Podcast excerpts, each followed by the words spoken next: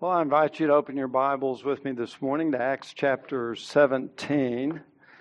And we'll be looking at uh, verses 5 through 10. uh, we are still in the um, second missionary journey of the Apostle Paul. He's now at the city of Thessalonica. And uh, we started into his ministry there last week. And I'd like to begin reading in verse 1 again and read down through verse 10 and we'll be focusing our attention this morning primarily on verses 5 through 10. So please uh, listen with uh, faith and uh, as you hear the Word of God read this morning. Acts chapter 17, starting in verse 1. Now, when they had traveled through Amphipolis and Apollonia, they came to Thessalonica, where there was a synagogue of the Jews.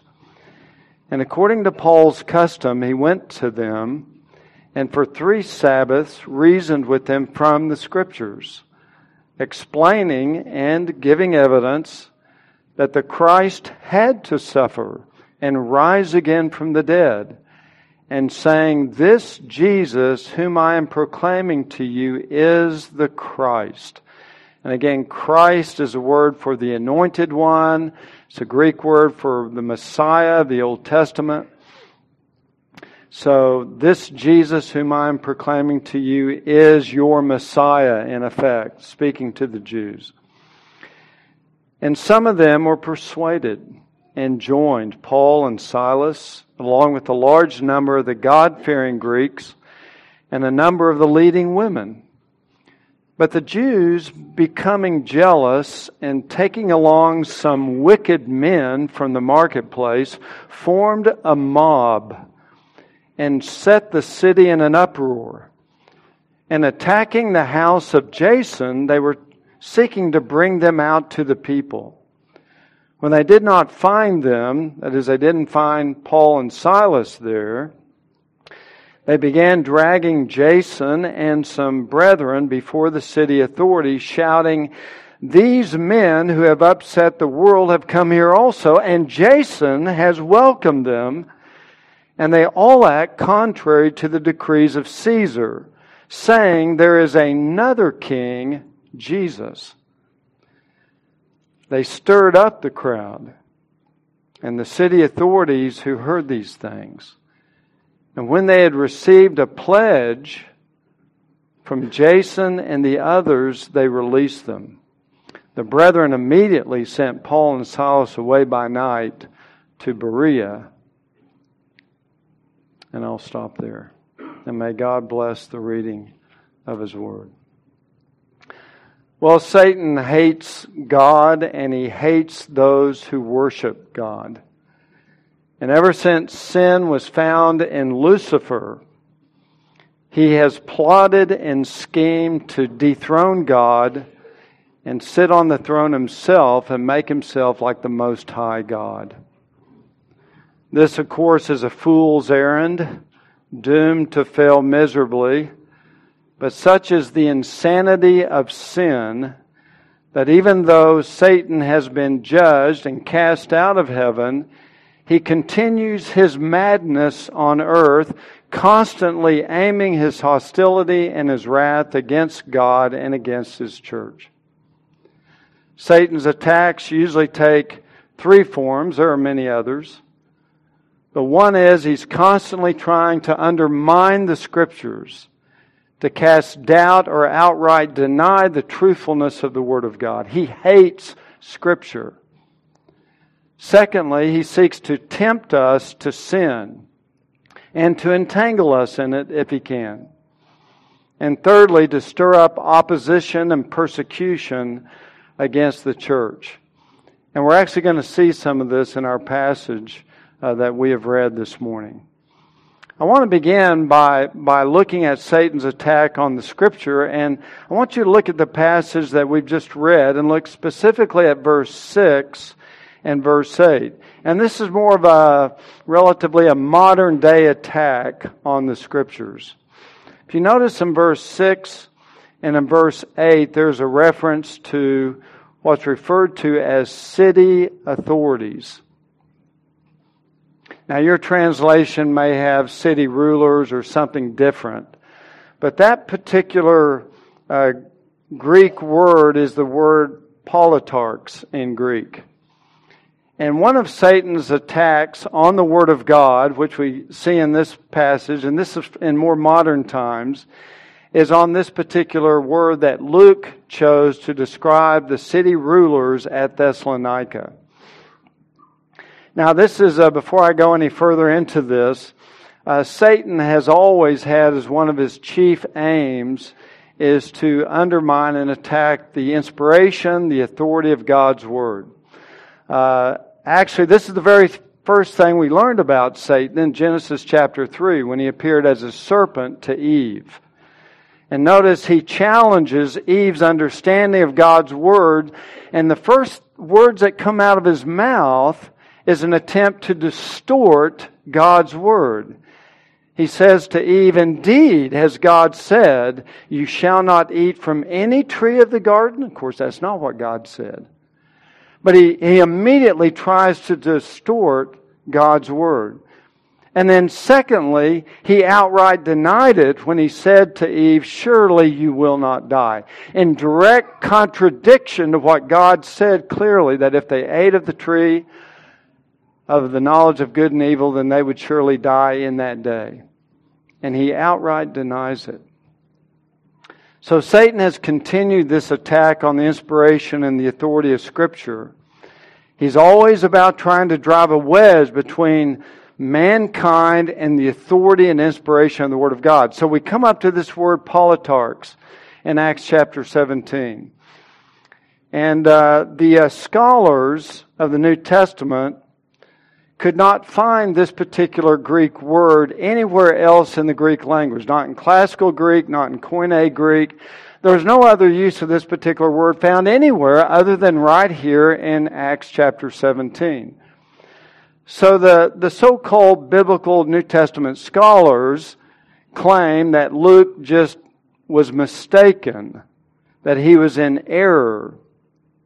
And I think again, Satan loves to dwell in the heads of scholars to attack the inspiration of Scripture, and that's exactly what they did. You know, uh, Luke is an unreliable historian.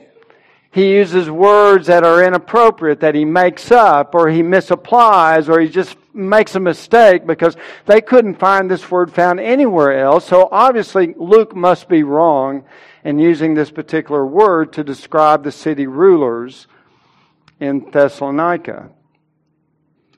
Well, the vindication of Luke's accuracy came uh, not too long after these uh, New Testament scholars began to attack, no doubt motivated by Satan, probably, to attack the inspiration of Scripture because after that, archaeology began to discover a number of inscriptions, ancient uh, inscriptions from the first century into the middle of the second century that had this particular word in it.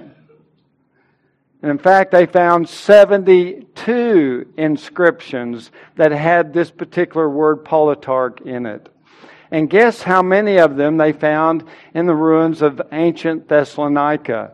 28 of the 72 inscriptions with this word on it they found. And one of them is this one in the upper left that they took off of one of the major gates leading into the city of Thessalonica. And this particular inscription uh, listed six of these politarchs, listed out their names, who are currently in office at that particular time. And I think it's kind of a fascinating thing to realize that whenever these scholars come and attack the Word of God, that's always what Satan wants to do. But obviously, archaeology has proven them uh, to be absolutely wrong. That inscription, which would be hard to read from what you could see, as it is transliterated here on this particular panel, uh, you can see the very first word, is, uh, you'd have to know Greek, but that's our word. It's the politarch word. And so you can, you can see that uh, Satan's attempt to undermine the authority of Scripture, to discredit it, obviously has fallen woefully short. Uh, and I want to speak to a lot of the young people in the church this morning. Because inevitably you will run into people that will discount the inspiration of Scripture. They will tell you the Bible is full of fables. It's made made up stories. It's got errors in it. It's got mistakes in it. And the point you need to understand is never believe a liberal's attack on the inspiration of the Word of God. The Lord loves to embarrass them and they end up with egg on their faces or maybe an omelet, like a, a thousand egg omelet on their face, whenever they in their own foolish hearts begin to attack the Word of God and undermine it and they are the ones who are deceived. Don't believe the attacks on God's Word. The Scriptures are inspired by God and inerrant, and you can trust every word is being spoken, God breathed. And it is for our blessing that God has given us such a reliable Word to guide our lives. This is truth. So Satan has uh, wanted to undermine the authority of Scripture. And this particular passage uh, is one example where they tried to do that, but the, uh, the archaeology has uh, again shown them to be uh, absolutely deceived. Secondly, we can look at Satan's attack on the saints. He attacks the scriptures, he attacks the saints. So we read in verse 5 and by the way, even though Satan is not mentioned in this passage, uh, I'll explain later why I think this is the case. In verse 5, we read that uh, after Paul preached in the synagogue for three Sabbaths, reasoning, explaining, giving evidence that Christ had to suffer on the cross, suffer for our sins, he had to rise from the dead, saying, This Jesus whom I'm proclaiming to you is the Christ. Then in verse 5, but the Jews becoming jealous. And they were jealous because in verse 4, some of the Jews were persuaded and joined Paul and Silas, along with a number of the God fearing Greeks and a number of the leading women. And the Jews who could not logically reconcile in their minds the idea of a Messiah that would suffer and die, that was not their concept of the Messiah, they only saw the Messiah as a conquering king, a mighty warrior. They didn't understand the scriptures. They became jealous. They became jealous because some of their own Jewish friends were believing this message. And not only that, a number of the leading God fearing Greeks and leading women were also believing in Paul's message. And obviously, they, they took that as a great offense. Uh, this particular word for jealous is found in the Septuagint Old Testament of Joseph's brothers who became jealous of Joseph and sold him into slavery. It involves not only a negative feeling, but motivation to attack, motivation to hurt, to harm, to do something bad to. And that's what they're going to do. Some of these Jews, these Greeks, were coming to faith in Jesus Christ through the gospel.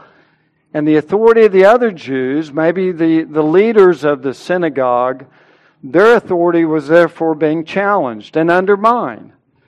They were no doubt trying to uh, give a rebuttal to Paul's gospel, but Paul kept reasoning and explaining and giving evidence, so he was persuading them. And these, Jew, these synagogue leaders again, they were losing their people. They were losing their authority. And again, they took it personal. So what they do? In verse 5, the Jews becoming jealous and taking along some wicked men from the marketplace formed a mob and set the city in an uproar.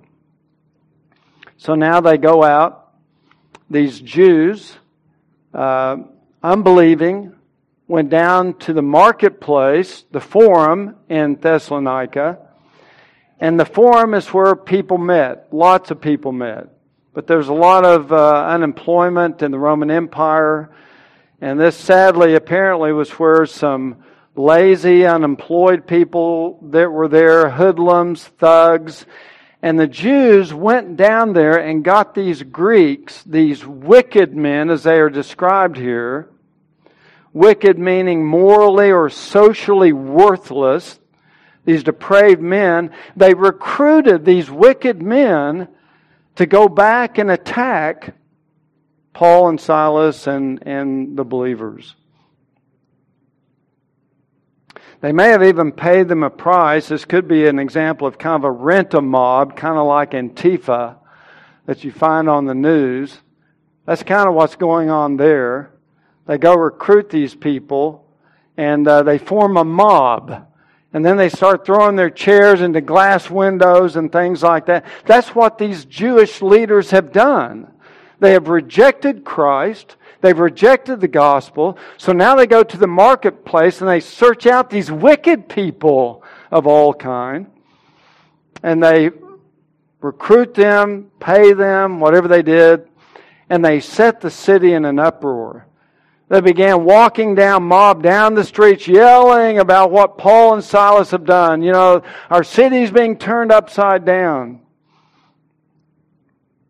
Now, again, when they go to the marketplace, uh, must have been a lot of these kinds of men, these wicked men, just standing around idle.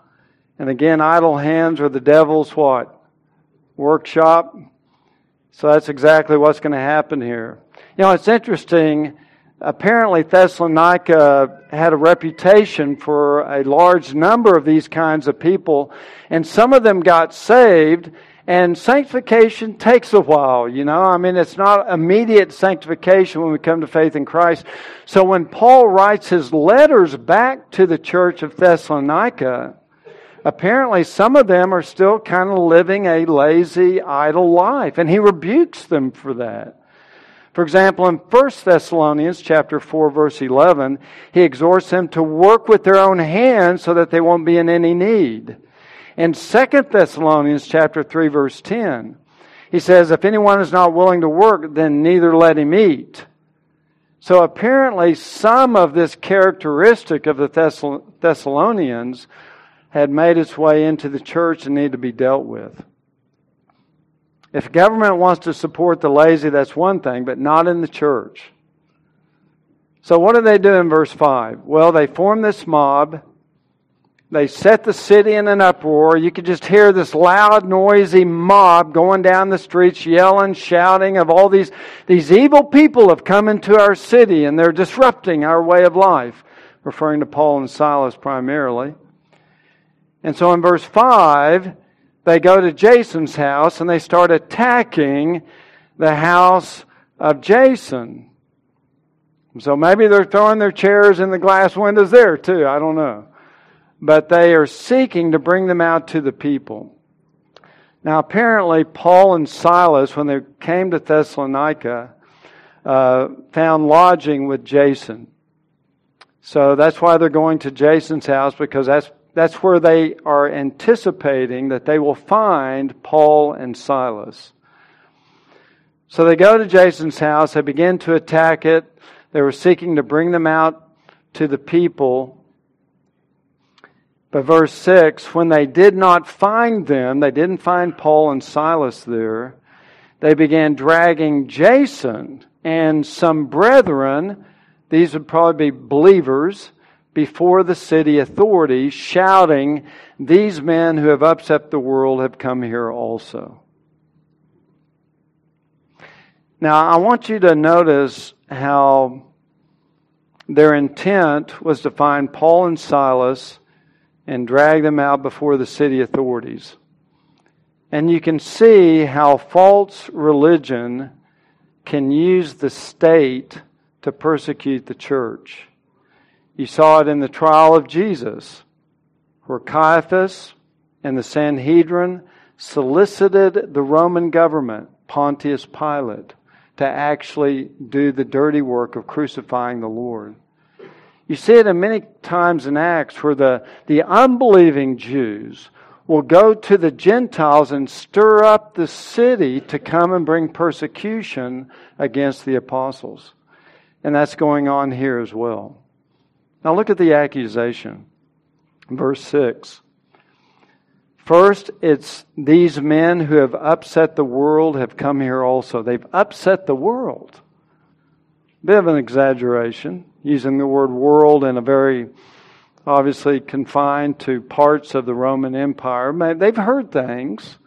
They heard what happened in Philippi, no doubt. So they're understanding this, and so they're raising this big accusation that they have basically upset the world, or the King James Version has turned the world upside down.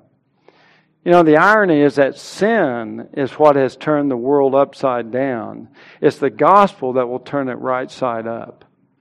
But of course, that's not in their thinking at this point in time.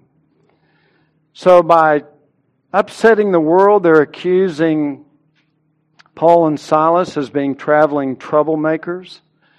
They want to overturn the Roman Empire, change all their customs, bring about social upheaval. That's the first accusation.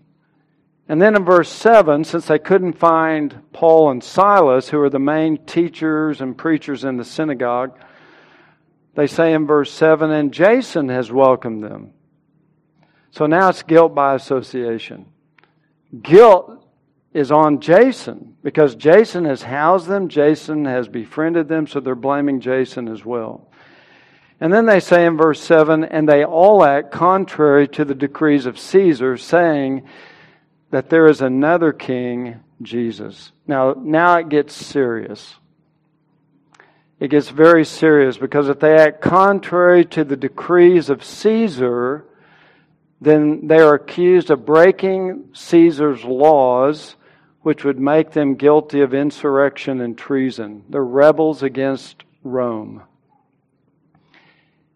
And as they add to that, they not only act, they all act contrary to the decrees of Caesar, but they also say that there's another king, Jesus. So apparently, Paul and Silas were preaching that Jesus Christ is the King of kings and the Lord of lords. Not a king in the future, he's a king now. He's on his throne in heaven now. Now, this charge would have been incredibly serious, potentially deadly. It would have threatened and jeopardized the status of Thessalonica as a free city if this ever got out, that they were allowing this to be preached in their city. Remember, Thessalonica was a free city, which gave them extra privileges in the Roman Empire. Because obviously, one of the mottos throughout the Roman Empire is that Caesar is Lord, Caesar is King. And add to that, there's a great deal of emperor worship in this society. Uh, the living emperors, Claudius is the one who's on the throne right now. The uh, living emperors were all considered to be divine. That's why they were also called the sons of God. They were called Lord and, and Saviors who brought peace to the empire. And they were worshiped in every city throughout the Roman Empire, the emperor's word. There were temples and shrines and statues made of the emperors. They would hold festivals and offer sacrifices to the emperors. They would hold gladiatorial games chariot races, and even the public baths would have shrines and things uh, exalting and elevating uh, the emperor to a godlike position. Thousands of inscriptions throughout the Roman Empire show that this emperor worship, that ideology and theology was kind of the glue that held the cities of the Roman Empire together. Thousands of statues of this of the Caesars can be found uh, throughout the Roman Empire. So that religion and gods and the worship of the emperor were all aspects of public life. Now, with all of that going on, you can understand why they would be so concerned that Paul and Silas were saying there's another king, and it's Jesus. Because now King Jesus would be in direct competition with Caesar. And they were proclaiming that Jesus Christ is Lord. Jesus Christ is the Savior. Jesus Christ is God and the Son of God, who is crucified and raised from the dead, the true King of Kings, before whom one day every knee will bow of those who are in heaven and on earth and under the earth, and every tongue will confess that Jesus Christ is Lord to the glory of God the Father. But Caesar is Lord throughout the Roman Empire. This is a, this is a collision that is colossal in its magnitude. So they would have viewed Paul and Silas as revolutionaries, a direct threat and challenge to Caesar's authority, which was a no no in the Roman Empire. So, this particular accusation that they say there is another king, Jesus, obviously was, uh, was very threatening uh, in their mind. So, the response of the city authorities in verse 8 and 9 they stirred up the crowd and the city authorities who heard these things. So they had brought Jason and the brethren before the city authorities. And in verse 9, and when they had received a pledge from Jason and the others, they released them. So the city rulers were stirred up. They feel the heat. If, they're, if they allow this type of preaching to go on within their city that promotes a different king, another king, Jesus, then Rome would come down heavy upon them. And uh, they would probably not only lose their their privileges, but the leaders might even be executed. And of course, the main culprit, Paul, was not to be found. So, what do they do with Jason? Jason and the brethren. Well, in verse 9, they extract, they receive a pledge from them. Now, we don't know exactly what this pledge or this bond might refer to. Of course, it makes us think of posting bail when you get arrested. You know, you pay money and so you can get out of jail and at least go home until the trial. But here the pledge, no doubt, uh, involved probably a threat that if Jason, who was housing Paul and Silas and the others, if he did not deal with this immediately, then there would be terrible and severe consequences upon him and the brethren. And this is probably the reason why in verse 10, the brethren immediately sent Paul and Silas away by night to Berea. They had to get them out of town immediately at nighttime. So this, this pledge that was received from Jason and the, and the others must have been something like if you don't get these guys out of town, then we're going to come and we're going to, you know, we're going to punish you severely. Something to that effect. But whatever it was, it, it, it implied that Paul and Silas are now going to be banned from Thessalonica. They're to be run off and not return because immediately they leave town. And they did it because obviously they didn't want to bring uh, harm or death or, or uh, persecution to the brethren on their behalf. If they want to stand up and preach and bring it on them, that's one thing. But Paul didn't want to be responsible for them suffering for him. So they immediately leave town. So they're probably being banned. Um,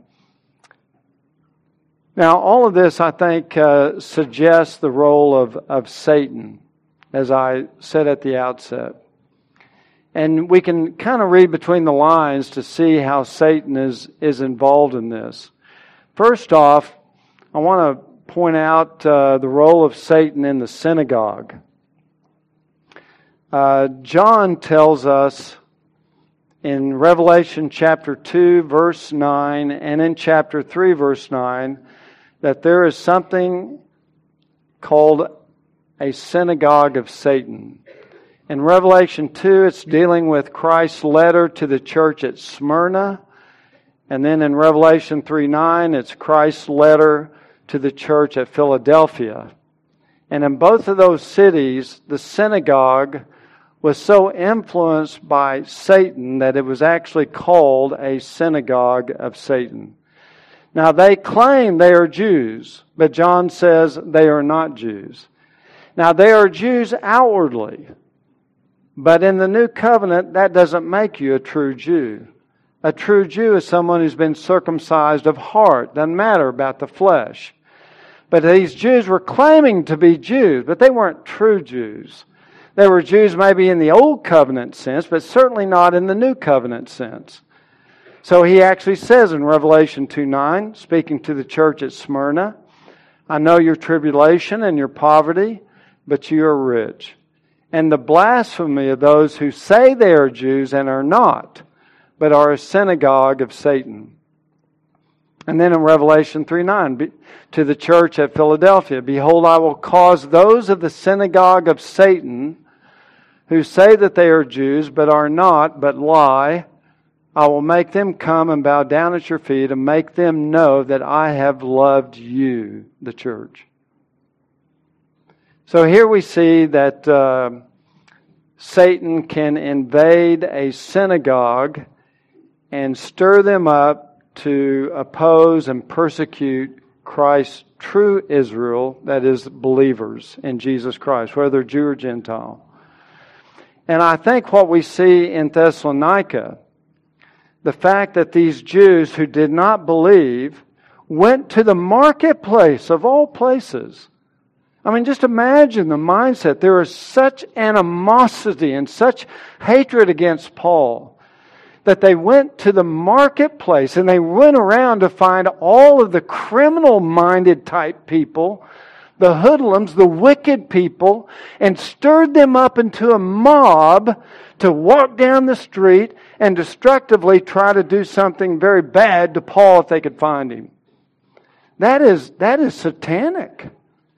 That is, that is another synagogue of Satan where their opposition is so intense that they actually go out and stir up Gentiles to come in and attack Jason's house, throwing rocks at the door, or whatever it may be. So this is uh, this is very very sad.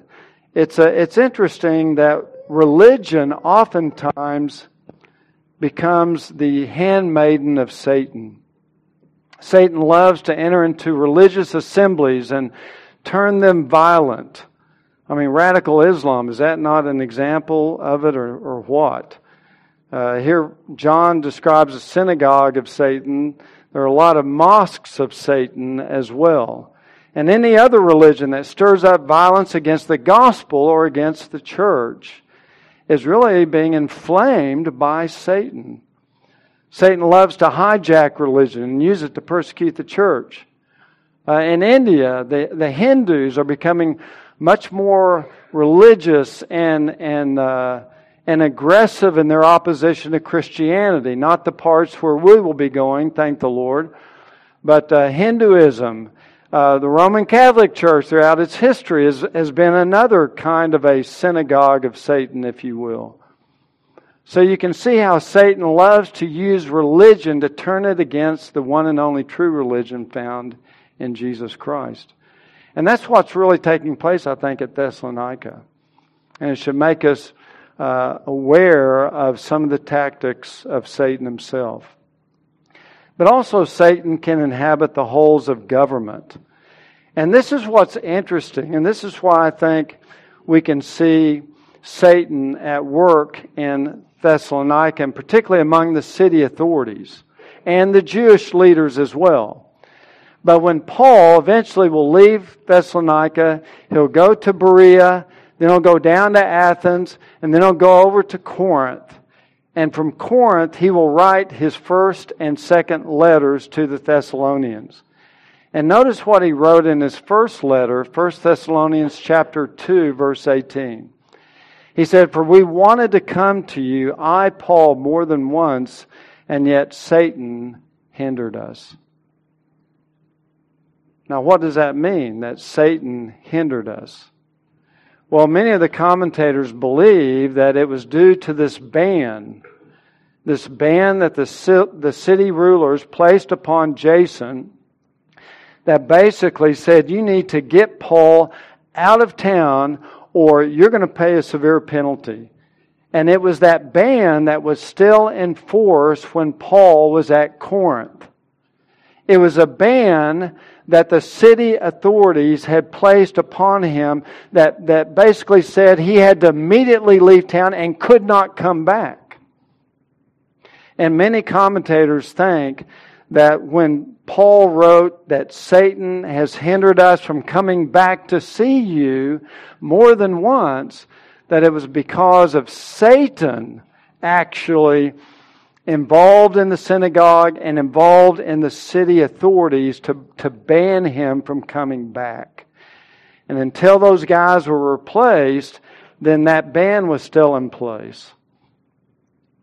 So this may probably very well be uh, what Paul is referring to. The Jewish leaders stirred up the city rulers who saw the threat and banned Paul from ministering in Thessalonica, but Paul knew who was really behind it all. It was Satan. And that's why he could later write to the Ephesians that our struggle is not against flesh and blood, but against the rulers, against the powers, against the, world forces of this darkness, against the spiritual forces of wickedness in the heavenly places. These are the guys, these demons are our real enemies. Our struggle is not primarily against men. It is, you know, certainly on a certain level. But it is these satanic forces that are stirring up this opposition and this hatred to bring the persecution against us. So he saw clearly the hand of Satan behind government persecuting the church and persecuting himself uh, personally. Now, if that is the correct view, then Paul, by this particular reference in 1 Thessalonians 2:18 is indicating how Satan can work within governments to afflict persecution on the church. And you really see Satan's uh, role in influencing government throughout the scriptures. And I think this gives us a bit of discernment as we look at the world affairs today, as we look at events that are going on, that Satan is very much involved. Now, people make two errors when it comes to Satan and demonic influences and forces. Some of them are just totally oblivious to it as if Satan and demons don't exist at all. That's one extreme. The other extreme is you see Satan everywhere. I mean, it's just like behind every door.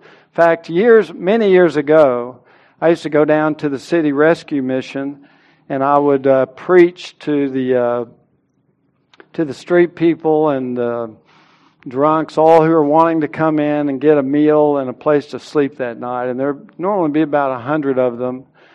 And I would preach to them, and I would also lead a, a Bible study for uh, about five or six of the men that were serious about trying to get their life straightened out.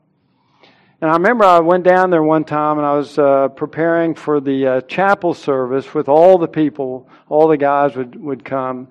And there was a man who came into the room and he, and he went to every chair. There's about a hundred of them. And, and he said something like, Begone, Satan, begone, Satan. And every chair, he said, Begone, Satan, begone. Because I think he thought that Satan could be under every one of those chairs. And that's a bit of an excessive view of satanic involvement. But the reality is, is that Satan is real, demons are real, and that they have a very dangerous influence in our world. And we are encouraged and exhorted in Scripture to be on guard against them, not to take them lightly. And so Satan's involvement uh, throughout the Scriptures can also involve local governments, national governments as well. For example, in 1 Kings 22, when King Ahab was about to attack Ramoth Gilead, he was seeking wisdom and guidance from God whether he should do that or not. And uh, God has a conversation with the angelic realm and ultimately sends an evil lying spirit to go into King Ahab and convince him to go fight at Ramoth Gilead, where eventually he'll be shot and he will die. But it was a demon that influenced the king to go to war. We see in Revelation chapter 17 also, for example, that the, the beast upon whom the woman sits will have seven heads and ten horns, and those represents kings and kingdoms. So there is a, a, controlling influence in these kingdoms that Satan will have in that particular day. Daniel, very interesting passage in Daniel. Uh, Daniel is mourning over the circumstances of Israel, and, uh, and an angel comes to give him a vision of what will take place in the future.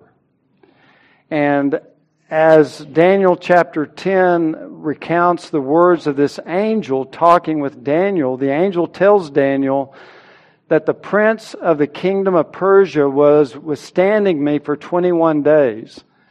Then behold, Michael, one of the chief princes, came to help me, for I had been left there with the kings of Persia. So, who is this prince of the kingdom of Persia? Well, we know Michael, a chief prince, is an angel. And this prince of the kingdom of Persia is probably a demon. Most commentators, now, some of the older commentators think that it was a man but it doesn't fit a man.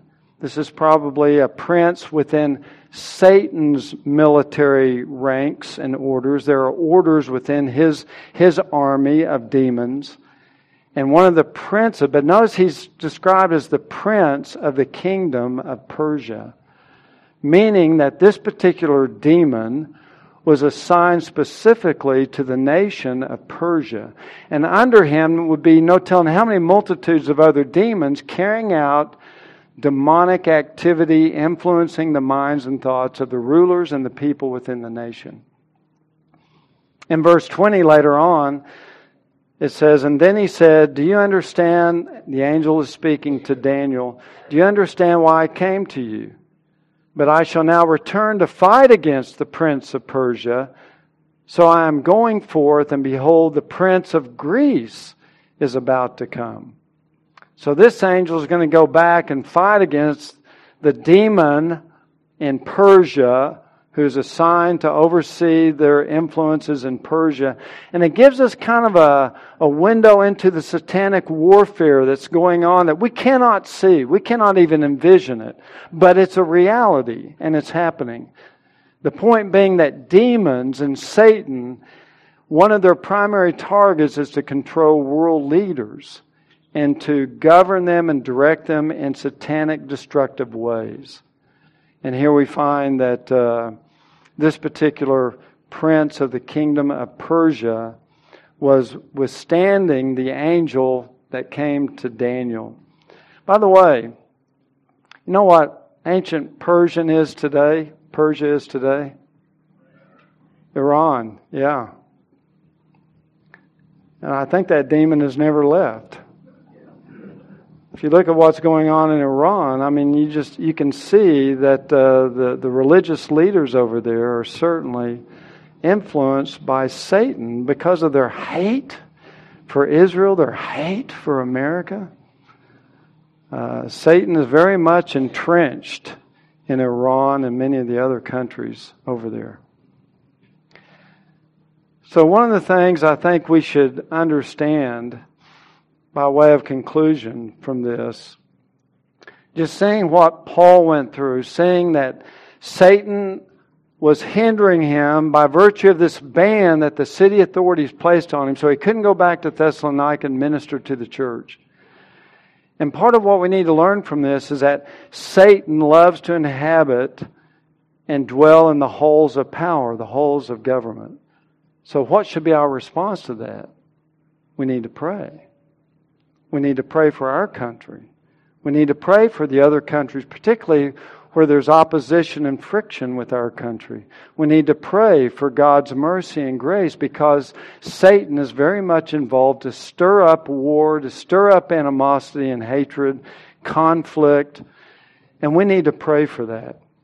There are powerful demonic forces of evil at work in and through the nations and their rulers to defeat and overthrow the people of God as well. We need to pray for our leaders in Washington, our state leaders, our city leaders, that God would not allow them, that God would prevent them from being influenced by satanic forces to persecute the church in America and around the world as well. We need to pray for our leaders. And we need to pray for the nations where they persecute Christians. And thank God, God will hear our, our prayers and answer them as He sees best.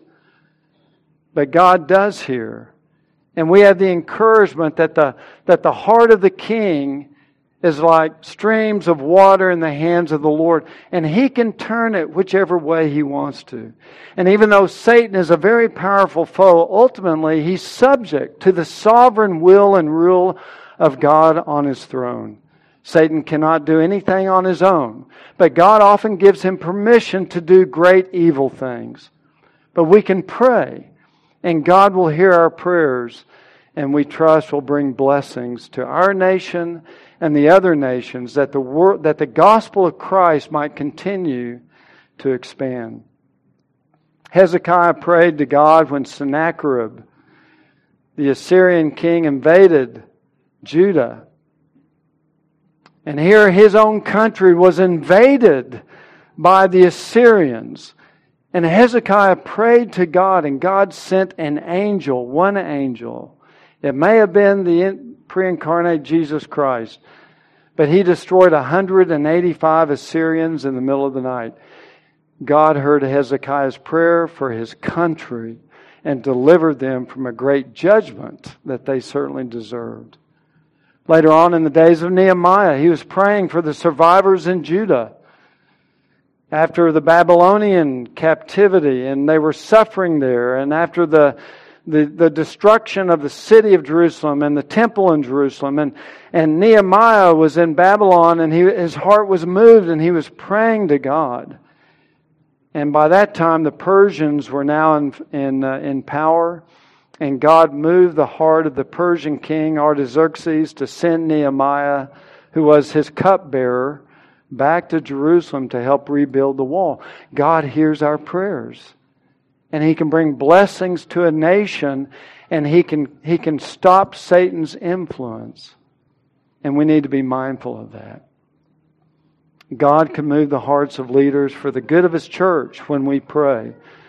So don't forget to pray. We see that example throughout the scriptures. We need to pray for our leaders. And secondly, not only can Satan dwell in government and in the leaders of nations. He can also attack the church and he can attack us individually. So that we need to be on guard. Satan, his demons are watching.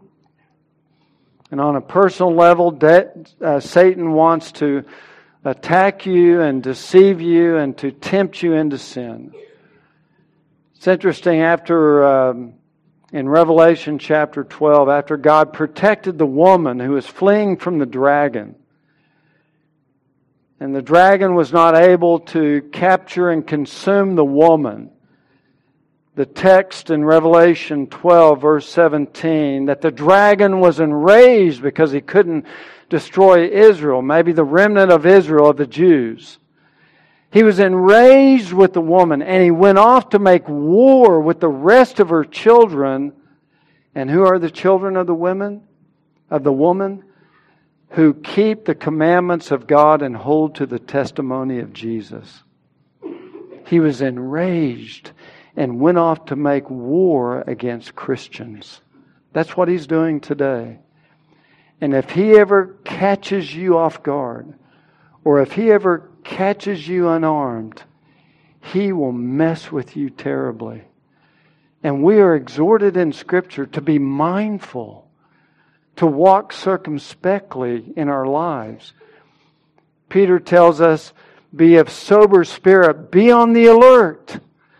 Your adversary, the devil, prowls around like a roaring lion, seeking someone to devour. He's always looking, he's always watching. And if you ever get close to sin, when he sees it, he'll do everything he can to stir you up to grab it and lay hold of it. He wants to destroy you, he wants to devour you. We're to be on the alert Don't think that, well, you know, I'm such an insignificant, worthless Christian. Satan will never bother me. No, he will. And I think uh, Peter is very wise in exhorting us to not take your safety for granted. Now, Christ is going to ultimately protect us and get us safely to heaven, but sometimes we may be drugged through the fire on our way there. Satan is described as the God of this world. He has tremendous power and influence, all under the sovereignty of God. He can only do what God again permits him to do, but he has great power and is viewed by Scripture as very dangerous for us. He destroyed all of Job's wealth and health. He controls the winds and the storms when God allows him to. He can inflict ulcers and bodily diseases and distemper and anguish and despair and sorrow and sadness in our lives. He can bring depression deep into our life. He can tempt us to destructive sins. He can even control animals like the swine and lead them off to, to commit suicide by going over the banks and drowning in the water. That was Satan. Just, he just loves to destroy and kill things if he can get his hands on them. He can inject his thoughts into our minds. And he sifted Peter like wheat to make him deny the Lord three times. He's so crafty and subtle that he can disguise himself as an angel of light. And he is an enemy who never sleeps. He's an enemy who never rests, but is constantly on the prowl looking for someone to devour. John Calvin describes demons this way. He says, We have been forewarned that an enemy relentlessly threatens us an enemy who is the very embodiment of rash boldness, of military prowess, of crafty wiles, of untiring zeal and haste, of every conceivable weapon and of skill in the science of warfare. We must then, Calvin says, bend our every effort to this goal let us not be overwhelmed by carelessness or faint heartedness, but with courage rekindled, let us stand our ground in combat. And so Paul exhorts us to put on the full armor of God so that you'll be able to stand firm against the schemes of the devil. To put on that full armor of God, being aware that Satan may attack you, can attack you from any angle at any time. We're to walk circumspectly, looking all around, being sensitive to the spiritual warfare that we're in. In India, there are tigers that sometimes become man eaters. Not in the areas that we're going, again, thank the Lord. But they would ambush the Indians walking through the forest or walking through the jungle, and right after the Indian would walk by them, they would ambush them from behind. That was one of the tactics they were using. Finally, the village people began to realize this, so they began to put on a mask, a, a mask of a human face with eyes and nose and a mouth, and they would turn it around so it's on the back side of their head. And as they walked through the jungles and the tiger would see them go past them, they're still, it appears that they're, the humans looking at them. And, and the number of attacks decreased because it seemed like they had eyes in front and eyes in the back. And they couldn't ambush them that way.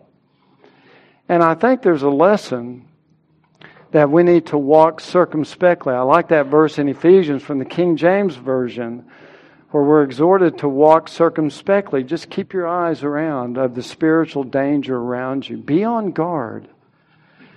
Because if we do not put our full armor on, then we're at risk to Satan's arrows. William Gurnall, who wrote a classic commentary on Ephesians 6, the great passage of the armor of God, said Satan is an expert archer that can shoot at the smallest opening. He can shoot his fireballs of lust into the eye if that is all that is open to his attack. And with such a little opening, he can set the whole body aflame. Eve but looked at the tree, and a poisonous dart struck her deep in her heart. Satan is constantly attacking the scriptures. He is constantly attacking the saints. And he can use government to do his bidding. He can possess the heads of state to bring persecution against the church. And he ever seeks to ruin the saints or destroy the saints so that he might discredit and halt the progress of the gospel because that's how much he hates Christ and hates the gospel. So we must pray for our nation, our leaders. Pray that God would prevent Satan's influence from growing.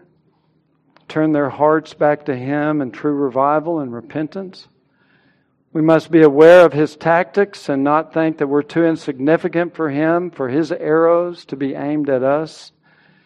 And we need to stand firm against the wiles of the devil. Satan prevented Paul from going back to minister to the church.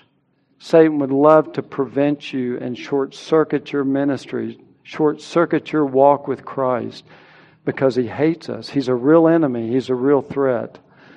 But thank God we have Christ who has defeated Satan, who has promised that we will prevail and triumph ultimately over Satan. But still, we need to engage in that daily battle because the battle is real. Satan is real.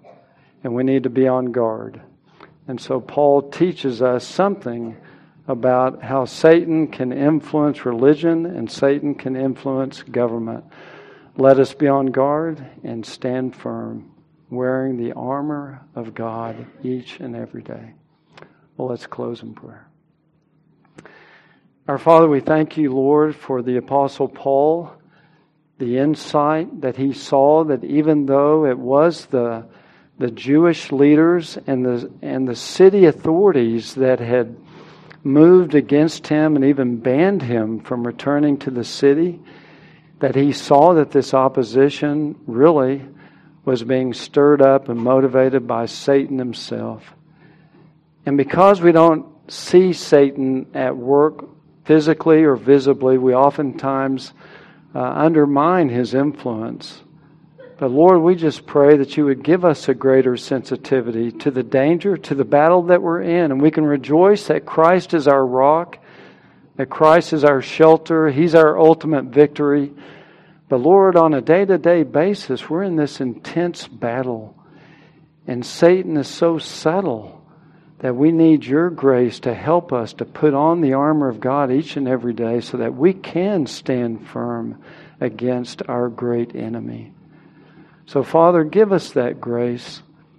Help us to go to the Word of God regularly, to put on that armor daily so that we can walk triumphantly and not be seduced by the schemes of Satan. For we ask it in Jesus' name. Amen.